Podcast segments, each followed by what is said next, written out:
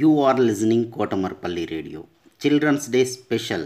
Storytelling and poems reciting competition in English, Hindi and Telugu is being organized by National Council for Teacher Scientists, NCTS India, Lokmark Foundation, ELTA Warangal Urban and Kotamarpalli Radio for students.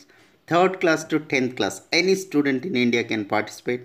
Last date 8th November 2020. Further information contact Mrs. Umarani through email cdays2020 at gmail.com cdays2020 at gmail.com don't forget to enroll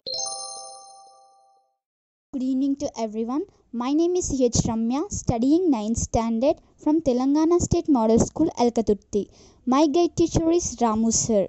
Today I am very glad to tell a story. My story name is The Ant and the Grasshopper.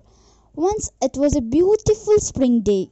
A grasshopper was singing and dancing and enjoying the spring day. Suddenly an ant passed his way. The ant was hard-working ant. The ant hard work and effort was taking a particle of corn home. The grasshopper said, Instead of working all day, why don't you come and sit and talk to me? Then the ant was very intelligent. The ant said, I am gathering food for the rainy days. You should also do the same.